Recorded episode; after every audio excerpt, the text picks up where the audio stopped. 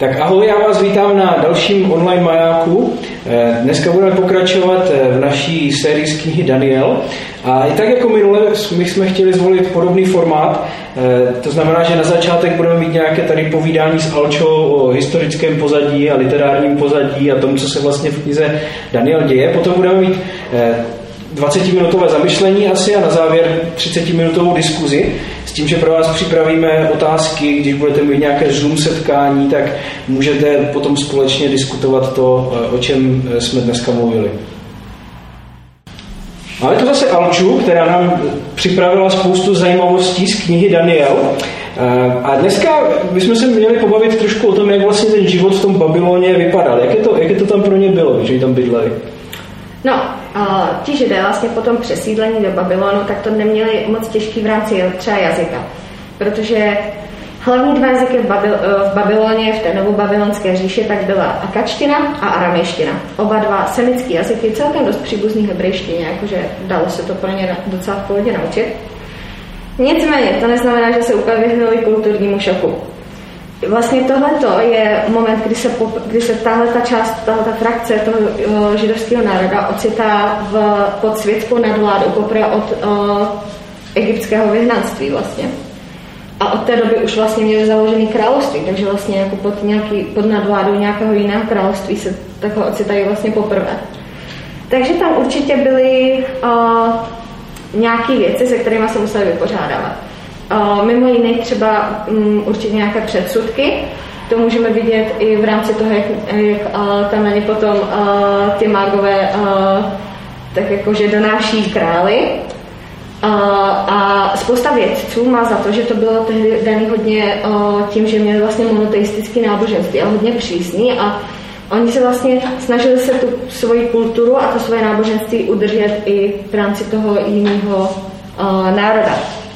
Takže jsem musel vypořádat s tím, že byli v, úplně nějakém jiném státě, jiný náboženství a bylo jich tam spousta. Tam nebyli přesídlenci jenom z Judeje, byli tam přesídlenci z, z celého Blízkého východu. Všechno to, co Nabukadnezar dobil, tak se snažil vlastně smíchat v tom babylonském centru a vytvořit z toho nějakou jednotnou hmotu a začlenit to do té babylonské společnosti, takže se stýkali s jinými filozofiemi, s, jiný, s jiným přístupem k božstvu a byli do určitý míry určitě i motivovaní nebo nucení k tomu, aby, aby se vzdali toho svého náboženství, aby začali uctívat ty, to, to mezopotámské božstvo. Tak Daniel a jeho přátelé oni měli takovou zajímavou práci, jo? asi bych řekl z dnešního pohledu. Pověz nám něco o tom, co to vlastně znamenalo, co oni v tom Babyloně dělali. No rozhodně to pro ně bylo zajímavé, protože Vlastně král se vybral do toho úzkého výběru svých uh, mudrců, těch lidí, který vzdělal v rámci toho, co se v Babyloně učilo k tomu, aby, mohli, uh, aby se mohli stát rádci a mudrci na tom královském dvoře. A tohleto vzdělání zahrnovalo uh, astronomii, věštění z kdečeho neveganského, uh, různý předpovídání budoucnosti, sny, a vš- se vším tímhletím se ale pracovalo v rámci toho uh, mezopotámského božstva. Vlastně oni, m, král i ty mágové věřili, že tu moc, kterou dostávají, tak dostávají uh, tím, že se nějakým způsobem napojí na nějakého toho na, na nějakého z těch bohů, který byly, byly tam různí patroni, patroni jakože věštění, patroni předpovídání budoucnosti, patroni právě o astro, astronomie, astrologie. astronomie ještě nemáte populární oni, oni to tehdy brali jako jedno, jako, jako prostě vědu, no, ale dneska už jsme se trošičku posunuli. Takže se učili všechno tohleto a museli určitě, to pro ně muselo být strašně náročný, hledat balans v tom, v té poslušnosti králi, poslušnosti Bohu v tom nějakým způsobem eh, čerpat tuhle tu moudrost od svého Boha, který mu chtěli zůstat věrní a nebejt jakoby mm, nějakým způsobem kompromitovaný uh, tím uh, pohanským náboženstvím nebo těma jinýma božstvama, modlama, určitě tam být hrozně náročné. Mm-hmm. Takže kdybychom to nějakým způsobem schrnuli, tak ten, ten život vlastně jejich byl život v cizí kultuře, život v cizím náboženství, do určité míry v nepřátelském prostředí asi. A navíc oni ještě se pohybovali v poměrně významných pozicích, takže byli jako víc na očích, že? Takže, to, takže ten tlak na ně byl mnohem větší než na normální obyvatele. A zvláště Daniel byl teda pod uh, celkem velkým dohledem, protože na to, že si tak nějak udržel tu svoji integritu v rámci toho, v rámci té židovské kultury, židovského náboženství, tak byl považovaný za vlastně nejlepšího z, těch, z toho týmu těch magičů tam. Já, Nabukadnezar, jsem žil šťastně a spokojeně doma ve svém paláci. V tom se mi ale zdál hrůzný sen. Nařídil jsem proto, ať se ke mně dostaví všichni babylonští mudrci, aby mi ten sen vyložili. Nakonec přede mne předstoupil Daniel, který se podle mého boha jmenuje Baltazar a přebývá v něm duch svatých bohů. Vyprávěl jsem mu tedy svůj sen. Hle, spatřil jsem, jak se uprostřed země tyčí obrovský strom. Rostl a sílil, až jeho vrchol dosáhl k nebi a ten strom byl vidět ze všech konců světa. Měl krásné listí a hojné ovoce, kterým se všichni sytili. Zvěř odpočívala v jeho stínu, ptáci hnízdili v jeho větvích a všem tvorům dával obživu. Vidění, které jsem v mysli spatřil na lůžku, pokračovalo. Hle, z nebe se stoupil svatý posel a volal mocným hlasem. Poraste ten strom a osekejte mu větve, zbavte ho listí a rozházejte ovoce. Ať uteče zvěř, jež byla pod ním, tak jako ptáci z jeho větví. Pařez i z kořeny mu však ponechte v zemi, v poutech železných a bronzových, mezi trávou na poli. Nebeská rosa, ať jej napájí, a opastvu, ať se dělí ze zvěří. Lidský rozum, ať jej opustí a dostane rozum zvířecí, dokud mu neuplyne sedm období. Toto je výrok oznámený posly, rozsudek vydaný svatými, aby všichni živí poznali, že nad lidským královstvím vládne nejvyšší a komu chce je udílí a že nad ním může postavit i nejnižšího z lidí. Daniel, zvaný Baltazar, tam dlouho stál otřesen. To, co mu přicházelo na mysl, ho děsilo. Zde je tedy výklad. Výsosti. Zde je výrok nejvyššího o mém královském pánu. Budeš odehnán pryč od lidí a budeš bydlet mezi zvířaty. Budeš jíst trávu jako bík a nebeskou rosou se napojíš. Tak strávíš sedm období, než poznáš, že nad lidským královstvím vládne nejvyšší a komu chce je udílí. Kež proto královská výsost ráčí přijmout moji radu. Naprav své hříchy spravedlností a svou vinu laskavostí k trpícím. Kež bys byl dlouho šťastně živ. Uběhlo dvanáct měsíců. Když se král jednou procházel po terasách babylonského královského paláce, zvolal Veliký Babylon, svou vlastní mocí a silou jsem ho vybudoval v královské sídlo ke slávě své velebnosti. Král to ještě ani nedořekl, když z nebe zazněl hlas. Slovo pro tebe, králi Nabukadnezare. Ztratil si království. Budeš odehnán pryč od lidí, budeš bydlet mezi zvířaty a budeš jíst trávu jako bík. Tak strávíš sedm období, než poznáš, že nad lidským královstvím vládne nejvyšší a komu chce, je udílí. V tom okamžiku se to slovo o Nabukadnezarovi splnilo. Byl odehnán pryč od lidí, jedl trávu jako bík a tělo měl mokré odrosy, až mu narostly vlasy jako orlí peří a nechty jako ptačí pařáty. Já, Nabukadnezar, jsem po té době nakonec pozvedl oči k nebi a rozum se mi vrátil. Tehdy jsem dobrořečil nejvyššímu a chválil jsem a velebil věčně živého. Když mi byl navrácen rozum, vrátila se mi také má vznešenost a vzhled příslušný ke královské velebnosti. Já, Nabukadnezar, teď proto chválím, velebím a oslavuji krále nebes. Všechny jeho skutky jsou správné a jeho cesty spravedlivé. On umí pokořit ty, kteří žijí v píše. Dneska pokračujeme v naší sérii z knihy Daniel, která vypráví o tom, jak můžou lidé, kteří jsou věřící, žít eh, v nevěřícím prostředí, co to pro ně může znamenat, jaká jsou s tím spojena taky rizika.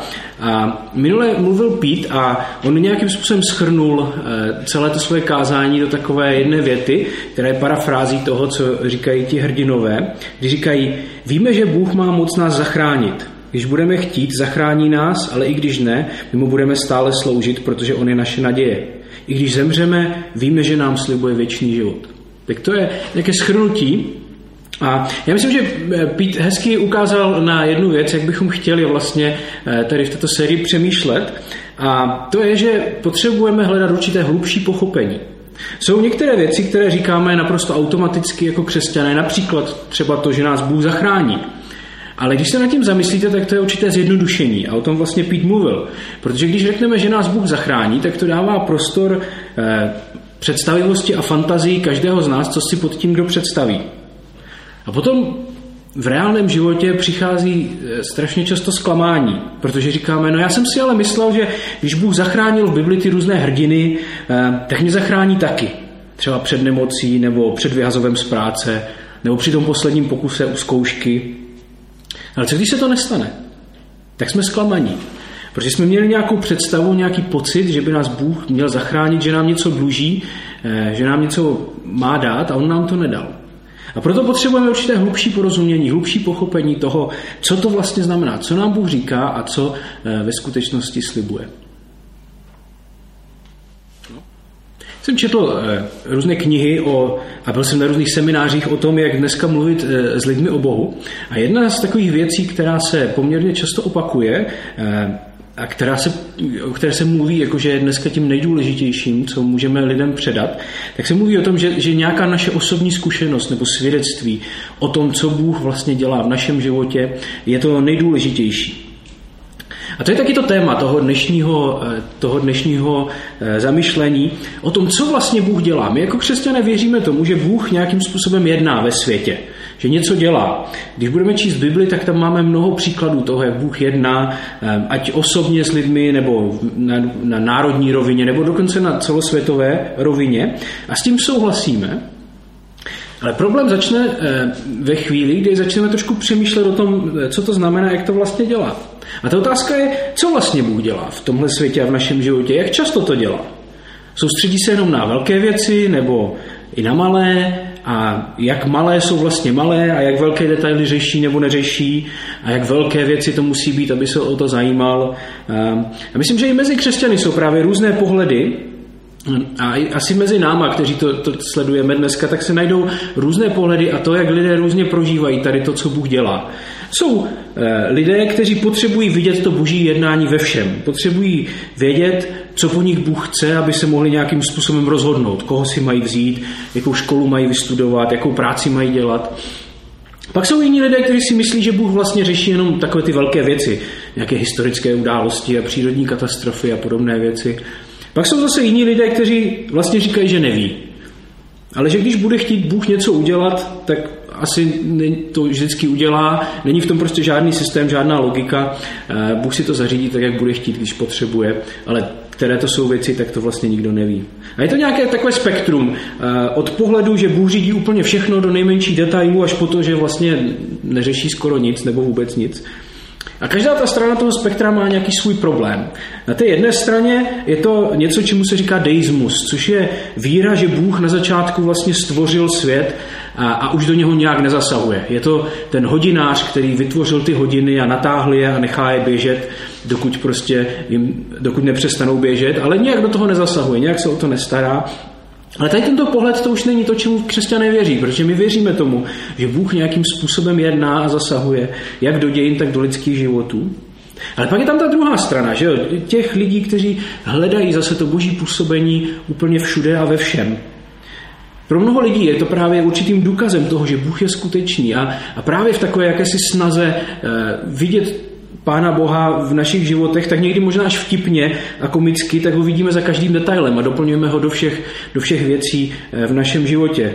Eh, často potom vymýšlíme různé svědectví a příběhy o tom, co Bůh dělá, nebo se ho snažíme nějak doplnit do těch situací našeho života. Já si pamatuju na takový vrchol tady té snahy, kterou jsem kdysi slyšel v nějakém svědectví, jak někdo povídal o tom, jak šel do obchodu a nic se mu nestalo. To bylo celá, celá jako pointa toho příběhu byla, že prostě šel ten člověk do obchodu a vrátil se úspěšně zpátky a že pán Bůh je dobrý, že to jako zařídil, že ten člověk byl schopný do obchodu.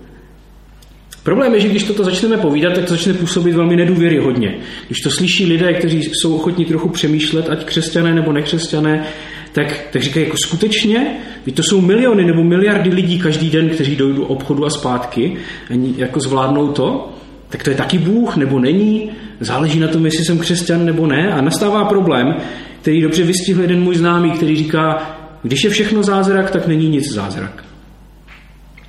Že věříme v Boha, který něco dělá, ale jak to dělá? Jak to poznáme? Není to jenom a není ta odpověď někdy úplně možná jinde, než bychom ji hledali. A, a proto se dneska podíváme do, do Daniele, do čtvrté kapitoly, eh, kde jsem přesvědčený o tom, že můžeme najít eh, nějakou odpověď. Ve čtvrté kapitole máme příběh o Nabukadnezarovi a jeho snu. Nabukadnezar je tady vyobrazený jako spokojený král, úspěšný král a tak to i v tom snu, který má, tak je takto hodnocený. A on má poměrně hrozivý sen. A když se probudí, tak hledá někoho, kdo by mu ten sen vyložil a zavolá si Daniele a ten mu ten sen vyloží. Sen je o tom, že, že eh, král Nabukadnezar přijde o svůj rozum na chvíli, ne na pořád, eh, aby ho pán Bůh nějakým způsobem pokořil. A přesně za rok od toho, co má ten sen, tak se, tak se to stane. A tak celý příběh končí tím, že, že ten král pochopí to svoje místo, uvidí, že je tady Bůh, který jedná. Že on není tím nejvyšším v tomto světě, je to Bůh, který má mnohem větší moc. Bůh, který, jak se tady o něm říká, jehož ruku nikdo nemůže zastavit, který umí pokořit i ty, kteří žijí v píše, kteří zachází s lidmi, jak se mu zlíbí. Bůh, který si dělá, co chce. Jak nám tento příběh může pomoct najít odpověď na, to, na tu otázku, které jsme mluvili, co Bůh vlastně dělá? Máme tady Nebukadnezara, který o kterém se mluví, že byl pišný. Eh, a je to tam trošku tak jakoby vidět. Jo? Ale eh, jak bychom si my představovali, že by měl reagovat, aby, aby to nebyla pícha? Co na tom bylo vlastně špatně? Eh, myslím si, že spousta lidí si představí, že ta správná odpověď by měla být, že Nabukadnezar by byl takový jako pokorný a říkal, já jsem nic nevybudoval, to všechno Bůh, jakoby, jo, já jsem tady jenom služebníček. A myslím, že často máme takový postoj, nebo, nebo propagujeme takovýto postoj, že všechno dělá Bůh a já vlastně nedělám nic. Dokonce jako by to bylo špatně, když my lidé uděláme něco, co se povede. Ehm, někdy to takto prezentujeme v církvi, že, že potřebujeme Boha tak moc, že nejsme vlastně schopni žít svoje životy. Nechceme žít svoje životy sami. Ehm, chceme, aby je Bůh žil jakoby místo nás nebo skrze nás, protože se bojíme, že něco zkazíme. Nebo často nejsme schopni poděkovat lidem v církvi, když dělají věci dobře, protože Oni jsou jenom těmi nástroji, že jo? Nebo mě se lidé ptají, když, když, když píšu třeba kázání, jestli jako o tom přemýšlím já, nebo mi to říká Duch Svatý, že jo? A teďka jakoby asi správně by mělo být, že mi to říká Duch Svatý a špatně by mělo být, že to nějak vymýšlím já. A a my jsme vytvořili takový, takovou hrozně zjednodušenou představu o tom, eh, jak Bůh působí v tomto světě, která je vidět tady na tom obrázku. Eh, že tady je prostě Nabukadnezar a, a je tady Bůh a je tady to království. Že jo? A když Nabukadnezar eh, buduje to království, tak je to špatně a měl by ho nějakým způsobem budovat Bůh. Ten problém je, když na tom začneme trošku přemýšlet, tak tady ten pohled úplně jakoby neobstojí. Jo? Když se podíváme na, kolem sebe, tak zjistíme, že jsou sice lidé, kteří tvrdí, že oni za nic nemůžou a že všechno udělal Bůh a že všechno dělá Bůh, ale zároveň úplně je jasně vidět, že ti, kteří něco dělají pořádně, ti, kteří se snaží, ti, kteří jsou pracovití, tak mají větší úspěch. A je jedno, jestli je to v církvi nebo mimo církev. Jsou lidé, kteří dobře vychovali svoje děti. A oni říkají, mi nic, to je boží milost, že naše děti jsou takové, jaké jsou, ale pak zjistíte, že strašně často jsou to lidé, kteří se tím dětem, skutečně věnovali. Jsou lidé, kteří pracují na svém manželství, mají dobré manželství, protože si něco nastudují, hledají společně, eh, jak ho udělat lepší. A je to proto, že na něm pracují. A je to takový zjednodušený přístup. Všechno, co dělá Bůh, je dobré, všechno, co děláme my jako lidé, je špatné, ale to považujeme za nějakou pozitivní hodnotu. Ale ono to úplně neobstojí, tady tento, tady tento pohled. Když se podíváme blíže na ten příběh, tak je tam právě zajímavé to, že, že, že jakýmsi trestem nebo, nebo tím, co Bůh udělá s Nabukadnezarem, je, že mu vezme rozum a on se začne chovat jako zvíře. Proč udělá zrovna tady tuto věc? Je to, je to náhoda, jakoby, že si mohl vybrat, tak tak nějakou nemoc, tak, mu, tak třeba se z něho stane blázen? Nebo proč zrovna tady tu věc? Já si myslím, že to není náhoda. Myslím si, že by totiž nebylo fér, že by Nabukadnezar řekl, já jsem nevybudoval království, to všechno Bůh. Bůh jak si skrze mě vybudoval to království. Tak to nebylo. Nabukadnezar byl extrémně schopný člověk, chytrý, odvážný a kdyby on řekl, já jsem nic neudělal, tak to není pravda. Ale Bůh, řek, Bůh udělá jinou věc. On řekne, ty si myslíš, že jsi to udělal sám, tak já ti vezmu tu věc bez které bys to nikdy nevybudoval. A vezme mu ten jeho rozum a on se začne chovat jako zvíře. On mu vezme rozum, bez kterého by nikdy eh, království nevybudoval a zároveň je to něco, o co se ten člověk vůbec nepřičinil, za co nemůže, že má takový rozum a takové schopnosti. A tady si myslím, že je mnohem přesnější odpověď eh, na ten náš problém. Nebylo to v tom, že on řekl, já nic, všechno Bůh, ale že on úplně dal Pána Boha jakoby stranou a vůbec neuznal to, že v tom má nějakou zásluhu. On úplně vyřadil Boha ze hry. A já si myslím, že je jakoby lepší pohled na, život, že, že Pán Bůh mnoho věcí v tomto světě dělá skrze nás lidi, skrze to, jak nás stvořil, skrze to, eh, do jakých, do jakých okolností a podmínek nás postavil, skrze to, co my jsme se naučili. A máme tady druhý obrázek, který to nějakým způsobem eh, jakoby se snaží vyjádřit. Jo? Že je tady Bůh, který skrze nás lidi dělá věci v tomto světě. Eh, a pak je tam takové to jedno procento, ta, ta šipka, která jde kolem, nebo já nevím, jestli jedno procento, nevím, kolik by vy jste řekli, kdy Bůh nás v tom svém jednání jak si obejde a udělá něco, čemu se říká zázrak. A nevím, kolik takových věcí se děje kolem nás, těch skutečných zázraků, kdy Pán Bůh zasáhne do těch přírodních zákonů a do, do lidských rozhodování. Nevím, já, já si myslím, že pokud je to jedno procento, je to možná moc. Ale co kdybychom se začali dívat na svoje životy takto a hledat Pána Boha tady v těchto věcech? V těch příležitostech a schopnostech, které máme. To, že jsme se narodili ve 20. nebo teda ve 21. století v Evropě, že jsme se nenarodili prostě v 16. století někde v Africe, Mnozí z nás měli skvělé rodiče, kteří nám do začátku našeho života hrozně pomohli. Dostali jsme příležitosti v životě pro práci, proto se něco naučit, cestovat, vidět věci, které nás mohly posunout, vidět věci, které lidé ještě před několika desítkami let nikdy vidět nemohli. Za to pojďme děkovat Bohu. Bůh, myslím si, v naprosté většině případů to, co dělá ve světě, tak dělá takto. A pak je tam možná to jedno procento, kdy nás nějakým způsobem obejde. A nebojme se potom využívat tyhle schopnosti, dovednosti a příležitosti, které máme. Nebojme se žít svoje životy naplno. I v církvi tady, tady, tady ten zjednodušený pohled na to, co Bůh dělá, často vedou k tomu, že, že se dělají věci napůl, že se nedělají naplno. Protože na tom, co my děláme, stejně nezáleží. Důležité je to, co dělá Bůh, ne? Ale tak to není. Pojďme dělat věci naplno. Každý z nás je kompetentní k tomu žít svůj život. Bůh nás nestvořil jako zmetky kteří nejsou schopni žít svůj život. Stvořil nás tak, abychom byli schopni žít na této zemi. Svěřil nám dokonce tuto tu zemi, abychom se o ní starali, abychom na ní mohli žít a fungovat. A myslím si, že to je mnohem přesnější pohled na to, co Bůh dělá. Ano, někdy nás Pán Bůh obejde, ale většinou ne. A v tomhle můžeme hledat to, co Bůh dělá a chce dělat v tomhle světě.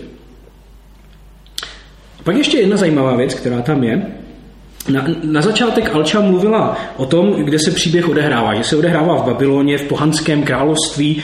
Dokonce ta, to, ten výraz Babylon v Bibli je v podstatě synonymem slova zla. Je to prostě to zlé místo. A přesto i tam Bůh něco dělá s těmi lidmi, kteří tam žijí, kteří ho neuctívají a kteří ho neznají.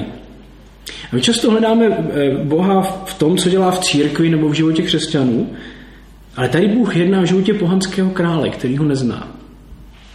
A tak ta otázka možná je, kde hledáme Boha. Hledáme ho jenom v církvi nebo ve svém životě, ale možná se můžeme ptát, co Bůh dělá v životě našich kolegů v práci nebo našich spolužáků nebo v naší zemi. A možná to jsou také místa, kde Bůh něco dělá, protože jemu patří celá země. Co tedy Bůh dělá v tomto světě a jak to dělá? Řeší detaily nebo jenom velké věci? Abych řekl pravdu, nevím. Eh, ale to, co vím, tak je, že někdy Bůh udělá zázrak. Obejde člověka, nemyslím si, že se to děje moc často, jinak by to nebyl zázrak, ale když už se to stane, tak je to viditelné. Lidé vstávají z mrtvých a jsou uzdraveni a procházejí mořem a jiné podobné věci. A pak většinu věcí dělá Bůh skrze nás, skrze to, jak nás stvořil, co nás naučil, kam nás postavil, skrze příležitosti, které nám dal. A taky to nedělá vždycky nutně v církvi, ale i na jiných místech, protože Bůh je Bohem celého světa, nejenom Bohem církve. Já věřím, že když rozšíříme nějaký svůj horizont a pohled, tak budeme schopni vidět mnohem víc z toho, co Bůh dělá. Tak ahojte, já jsem Petr a vítám vás v druhé části Majaku online, kde budeme pokračovat v v těch myšlenkách, které jsme slyšeli před chvílí od Bedřicha. A chceme v tom pokračovat takovou diskuzí stejně jako minulý týden a já tady vítám takové dva speciální hosty, je to Alča, je to Ivan, tak, eh, tak vítám vás, děkuji, že jste tady. Co vás, co vás zaujalo v tom, v tom kázání Bedřichovém? Tak mě zaujalo taková to, to napětí, eh, vlastně co, co dělá člověk a co dělá Bůh, jak to tam Bedřich popisoval, že na tom Nabukadnezarovi, eh, kdy je to jeho zásluha, nebo není to jeho zásluha, jak, jak pán Bůh pracuje, jestli je to jenom pán Bůh nebo ten člověk. To, to, tak to napětí, jo, které tam vlastně Bedřich vykreslil. Napětí a zároveň ta odpověď není úplně jednoznačná, k tomu se možná dostaneme. Tomu se dostaneme. Co tebe co zaujalo? Mně se líbilo, uh, mně se líbilo zdůraznění té, myšl, té myšlenky nebo toho faktu, že uh, Bůh ve světě uh, ve spoustě věcí pracuje skrze ty lidi. Že často očekáváme jenom nějaký zázrak, ale už jenom to, že prostě, když se podíváme na své přátelé, na, na svoji církev, kterou máme, který tady jsou pro nás, uh, dokážou nám dát uh, nějaký feedback ve chvíli, kdy potřebujeme pomocnou ruku, takže to už je jakoby uh, hodně velká pomoc a důkaz toho, jak vlastně Bůh se nás stará a jak, že nám ty lidi posílá do života. Mm-hmm. Nebo nás posílá mm-hmm. To určitě byla, byla, byla silná myšlenka. Byl to i celkově jako zajímavý příběh. Já mám hrozně rád starý zákon, což moc lidí nechápe, ale já mám, já mám hodně rád a mám rád tuhle knihu a ten příběh o Nebukadnezaru. Mě, mě zaujal jako samotný ten příběh, protože mě fascinuje i, i ten příběh o člověku, který vybudoval tak obrovskou říši. Ty jsi o tom v tom úvodu trošku mluvila i teď minule e, o tom, o tom pozadí historickém, že to byl opravdu velmi schopný král, který to strašně moc udělal. A pak, eh, pak byl na to jako patřičně hrdý, že protože prostě on jako nějakými svými schopnostmi, pravděpodobně taky tím, že zdědil se spoustu věcí a měl nějaké postavení, asi ne každý by to dokázal, eh, ale, ale on vybudoval obrovskou říši, byl na to hrdý. Máte taky nějaké věci v životě, na které jste třeba hrdí vy? Jasně. Nebo začni si. Já jsem taky neklasický český, český člověk, který jako nerad jako říká, Dobře. že se mu něco povedlo. Dobře, tak na co si a co si vzpomene na něco. Ty si vzpomeneš, tak já, já začnu. Eh, v podstatě bylo to ještě ve firmě, kde jsem pracoval dlouhou dobu a podařilo se mi, nebo takhle, ta firma v podstatě, musím asi začít trošku, jenom jednu větu, že jsem nastoupil do té skupiny, která začínala. Byl jsem třetí zaměstnanec v té dané skupině a, a postupně se to rozrostlo na nějakých 200 lidí. No a to, to, co chci říct, je, že jsem vlastně vybudoval určitou síť nebo síť jako vztahů eh, s univerzitama jako Československo, Polsko, částečně Ukrajina, něco Maďarsko a práce se studentama v podstatě to byl jeden z hlavních zdrojů těch nových talentů, nových lidí, kteří přicházeli do firmy. Ještě musím dodat, že, že, že to byla vlastně inženýrská skupina, takže jsme hledali inženýry, takže spoustu práce se studentama a to se povedlo. Jo, to bylo prostě něco, co do dneška doufám funguje, když už tam nejsem. Mm-hmm. Tak myslím, že však, ať máme cokoliv, tak myslím, že na takovou inženýrskou no, tak u mě je to těžké. Na jednu stranu tady mluvíme o Nabukadnezarovi, který vybudoval babylonskou říši, na vám tady vybudoval firmu. Ivan měl začínat asi. moje asi pecka, tak moje tělo zvládlo vyplodit další bytost, ale to by se asi bez manžela nepovedlo. tak to se vás trumfla, to se nepovedlo.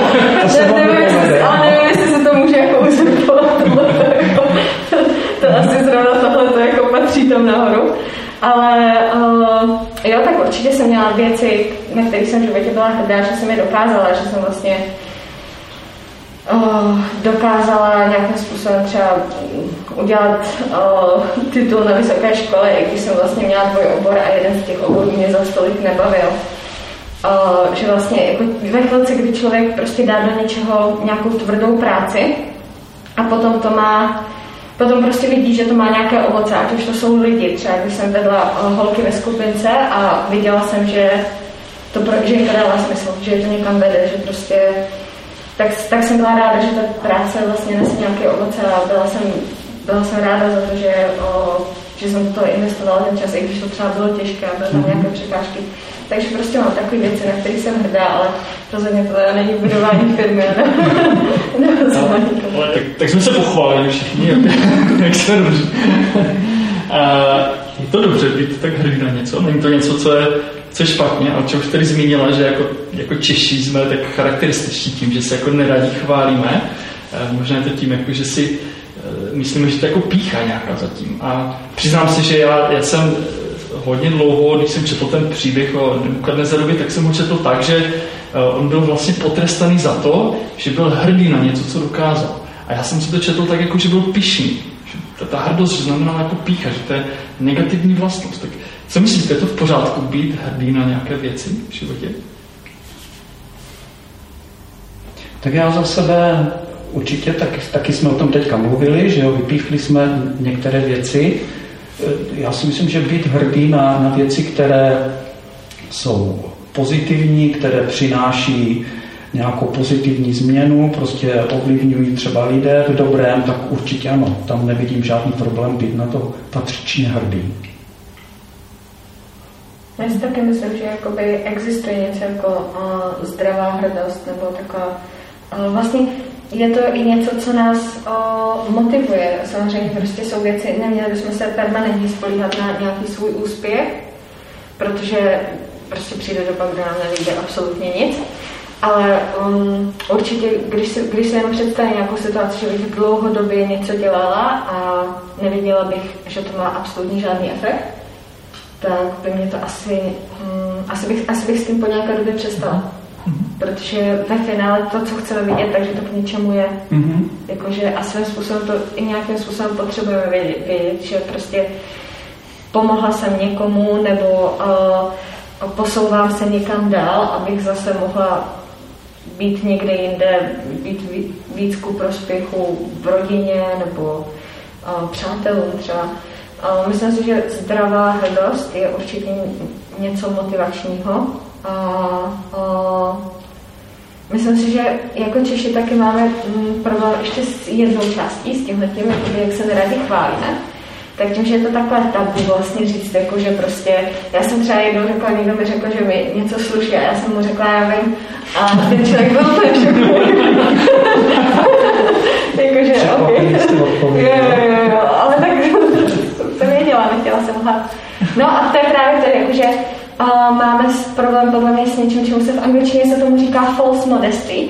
To znamená, že se tváříme, že jsme horší, ale přitom se jako uvědomujeme, že se nám to povedlo, ale jakože mm-hmm. tak jak My, tomu říkáme pokora, že? Po, no, jakože taková, tak, takový ten po, rádoby pokorný přístup, kdy vlastně jako někdo řekne, je to tak krásně zpíváš? A ten člověk říká, ale prosím tě, ale vůbec, jakože prostě vůbec, měl jsem tam ty chyby, víš co, a uh, úplně nejlepší je to na uh, vysoké škole, prostě jakože někdo přijde z té zkoušky a říká, no úplně, úplně hrozné to bylo, úplně jakože prostě máš se na co těšit. A vy odejdete jako fakt s tím Fkem a ten člověk odejde s Bčkem.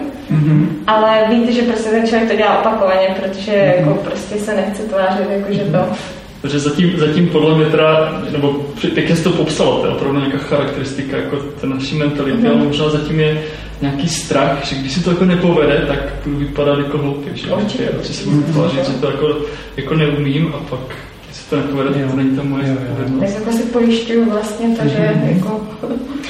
Je to určitě tak, já ještě vzpomenu jednou eh, tu firmu, kde jsem nastoupil, bylo to v roce 95, čili hodně, hodně dávno, americká firma, manažeři byli v podstatě všichni cizinci.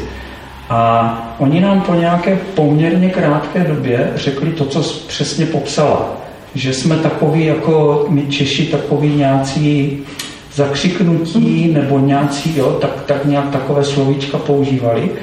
Ale myslím si, a to, co vidím a věřím tomu, že dnešní generace nebo mladí lidé, že už jsou, že už jsou dál. Mm-hmm. Že už toto jako opouští, že už přece jenom jsou sebevědomější nebo už to mají prostě v sobě jinak. Mm-hmm. Určitě je to jako věc generační. Jsem vyrůstal, eh, když jsem byl malý, tak byl jsem v církvi, kde jako pozitivní zpětná vazba znamenalo, že jako to lidi ignorovali, že ti jako neřekli vůbec nic mm. a jenom jako když si něco zkazal, tak se to dozvěděl. Mm-hmm. Že to je, to je možná nějaká generace nebo generační věcí. Souhlasím. Mm-hmm. Ale uh, na druhou stranu, když, když se o tom teda bavíme, je tady na, na jednu stranu nějaká, uh, nějaké zdravé sebevědomí, které možná nám jako Čechům schází někdy a, a možná mladší generace na tom líp, ale pak je tady skutečně pícha. Bylo hodně mluví o píše, že to je jako problém a vlastně ten příběh o Nebukadnezarovi je píše, že on byl píšný, ale eh, v čem teda ta pícha byla? Nebo dokázali byste říct, kde je ten rozdíl mezi eh, tím zdravým sebevědomím, nebo kde končí zdravé sebevědomí a začíná už pícha, která je nezdravá, by řekla hříšná? Mm-hmm. Tak to je těžká otázka. Proto se ptám takového moudrého člověka třeba jako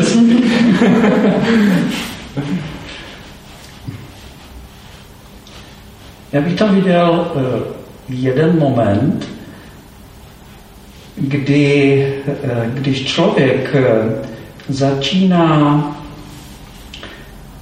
ať už je to věc malinká nebo, nebo prostě větší, která má dopad na spoustu lidí, když to začíná nebo začíná hledat jako uznání nebo dělá to, dělá to pro lidi, jako pro svoji nějakou, nějakou oslavu nebo pro svoji jaké slovíčko místo velebnost, nějakou jako, že potřebuje být vidět, že to dělá, jako vyhledává ty okamžiky nebo ty chvíle a, a prostě dává to na odiv, nebo za, začne o tom mluvit před ostatníma lidma s tímto účelem. Že už je ten posun jako v jeho hlavě, tak to už, to už nepřijde jako nezdravé. Myslím si, že když uh, si něco hrdý, takže nemáš to, tohle v sobě, tuhle motivaci trošku? Bo, že to jde být jako na něco hrdý a přitom jako to úplně jako odosobnit nějak, že, nebo uh, No, je to, je to asi těžké to nějak, že ho někdy, někdy jako rozlišit nebo nějak se v tom pohybovat. Jako určitě někdy ano, ale já jsem myslel jako případy to fakt jako, jako třeba hodně nebo viditelně dáváš na odiv nebo, nebo velmi rád se tím vychloubáš nebo mluvíš o tom, tak to už je potom ta, ta nezdravá strana. Protože to účelové Že to možná to správné slovíčko účelové. No. Tam, jestli si vzpomínám dobře, tak na Bukadnezach v Biblii je napsáno, že to dělal kvůli své velebnosti nebo důstojnosti. Nějaké takové slovíčko je tam mhm. popsané. Mm-hmm. Že on to dělal kvůli tomu, jo, aby on. Mm-hmm. Co myslíš ty? Já si myslím, že určitě jsou lidi, u kterých potom začne být ta arogance cítit. Jakože prostě už, už nám to třeba ani není příjemné poslouchat, že vlastně nějaké ty jejich úspěchy už. Mm. A samozřejmě musíme zkoumat, jako jestli náhodou to není jako prachopičejná závisť, ale, uh, ale uh, občas, občas už jakoby cítíme, že ten člověk už v tom nemá tu pokoru. Nemá v tom mhm. žádnou pokoru. A myslím si, že zrovna tahle ta hranice je fakt tenká a myslím, že právě v tom, máme obrovský, obrovský dar my jako křesťani. Protože to je něco, to je zrovna něco, o čem Bible mluví, mluví o tom dost výrazně, o těchto těch tématech a mluví o nich často. A podle mě nám dává Bible fakt jako obrovský zrcadlo do toho, neustále se zamýšlet a přemýšlet nad naším vlastním egem, kde je ta naše hranice. Mm-hmm. A podle mě určitě máme my jako lidi, jak jsi zmínil ty, Petře, tak tendenci Jakmile začneme být na něco hrdí, tak se za to začít plácat po rameni. A uh, podle mě fakt jako v tomhle nám um, křesťanství nastavuje zrcadlo už jen to, že prostě žijeme v komunitě, kde spolu musíme všichni vycházet. Mm-hmm. Aby jsme spolu vycházeli, tak, se musíme, tak k sobě musíme být upřímní, jakože bez toho to moc jako nejde. A myslím si, že když, když funguje ten princip toho, že v té církvi fakt máme přátelé, kteří jsou nám blízký a nebojí se nám říkat věci upřímně, tak za prvý máme to pojištěný tím, že prostě máme kolem sebe lidi, který, kterým důvěřujeme a který nám ty věci dokážou říct bez toho, aby, snad bez toho, aby jsme se hned urazili. Dokážou to říct i oni sami prostě s láskou. A zároveň jakmile prostě jako člověk přemýšlí nad tím, o čem křesťanství je, o, co to znamená ta pokora, kterou, ke které nás Bůh vede, a, a připomínáme si to, že o, Ježíš vlastně zemřel za lidskou píchu tak v tomhle máme obrovský, obrovskou, obrovský dar jako křesťané a určitě na to nesmíme zapomínat a je podle mě důležité si připomínat mm-hmm. tyhle ty koncepty a principy. Jo, jo, mně se, mně se líbil ten, eh, ta myšlenka nebo ta pointa, kterou uh, udělal Bedřich v tom kázání, že uh, vlastně Nebukadnezar v tom celém vynechal Boha. Mm-hmm. Že on jako, uh, že ta pícha byla v tom, že to bylo to jeho ego a že to bylo jenom on a, a samozřejmě byly to jeho schopnosti. On, on to udělal, on vybudoval babylonskou říši, ale vynechal Boha, nedal žádný kredit Bohu a pícha byla v tom, že uh, v tom, že řekl, že, že Bůh tam jako nikde nebyl. A pak, yeah. pak ho Bůh jako zajímavě potrestal, že mu vzal rozum. A mm-hmm. tím pádem jakoukoliv možnost cokoliv jako budovat a cokoliv dělat. Mm-hmm. Takže, takže to vidím tu píchu, že, že, že, že pícha je, když vynecháme Boha a vlastně hrajeme si na Boha. Mm-hmm. Ano. Podle mě, mně se líbí spíš jako ta fráze, jako když si hrajeme na Boha. Já třeba mám spoustu uh, přátel, kteří jako nejsou křesťani a znám mezi ně lidi, kteří fakt jako co je pokora vědí a dokážou ten princip i jako docela dobře aplikovat v životě. A jsou fakt jako, jsou to lidi, kteří jsou hrozně sebeobětaví. A uh, podle mě fakt jako klíč je to, jak moc se dostaneme do toho egocentrizmu. Kdy mhm. vlastně se staneme my sami Bohem, jako kdy začneme uctívat ty naše vlastní schopnosti. A uh, v tom máme fakt, jako si myslím, od Boha obrovský dar v tom, že nám prostě říká, tohle to se výdej mhm. člověče. Mm-hmm.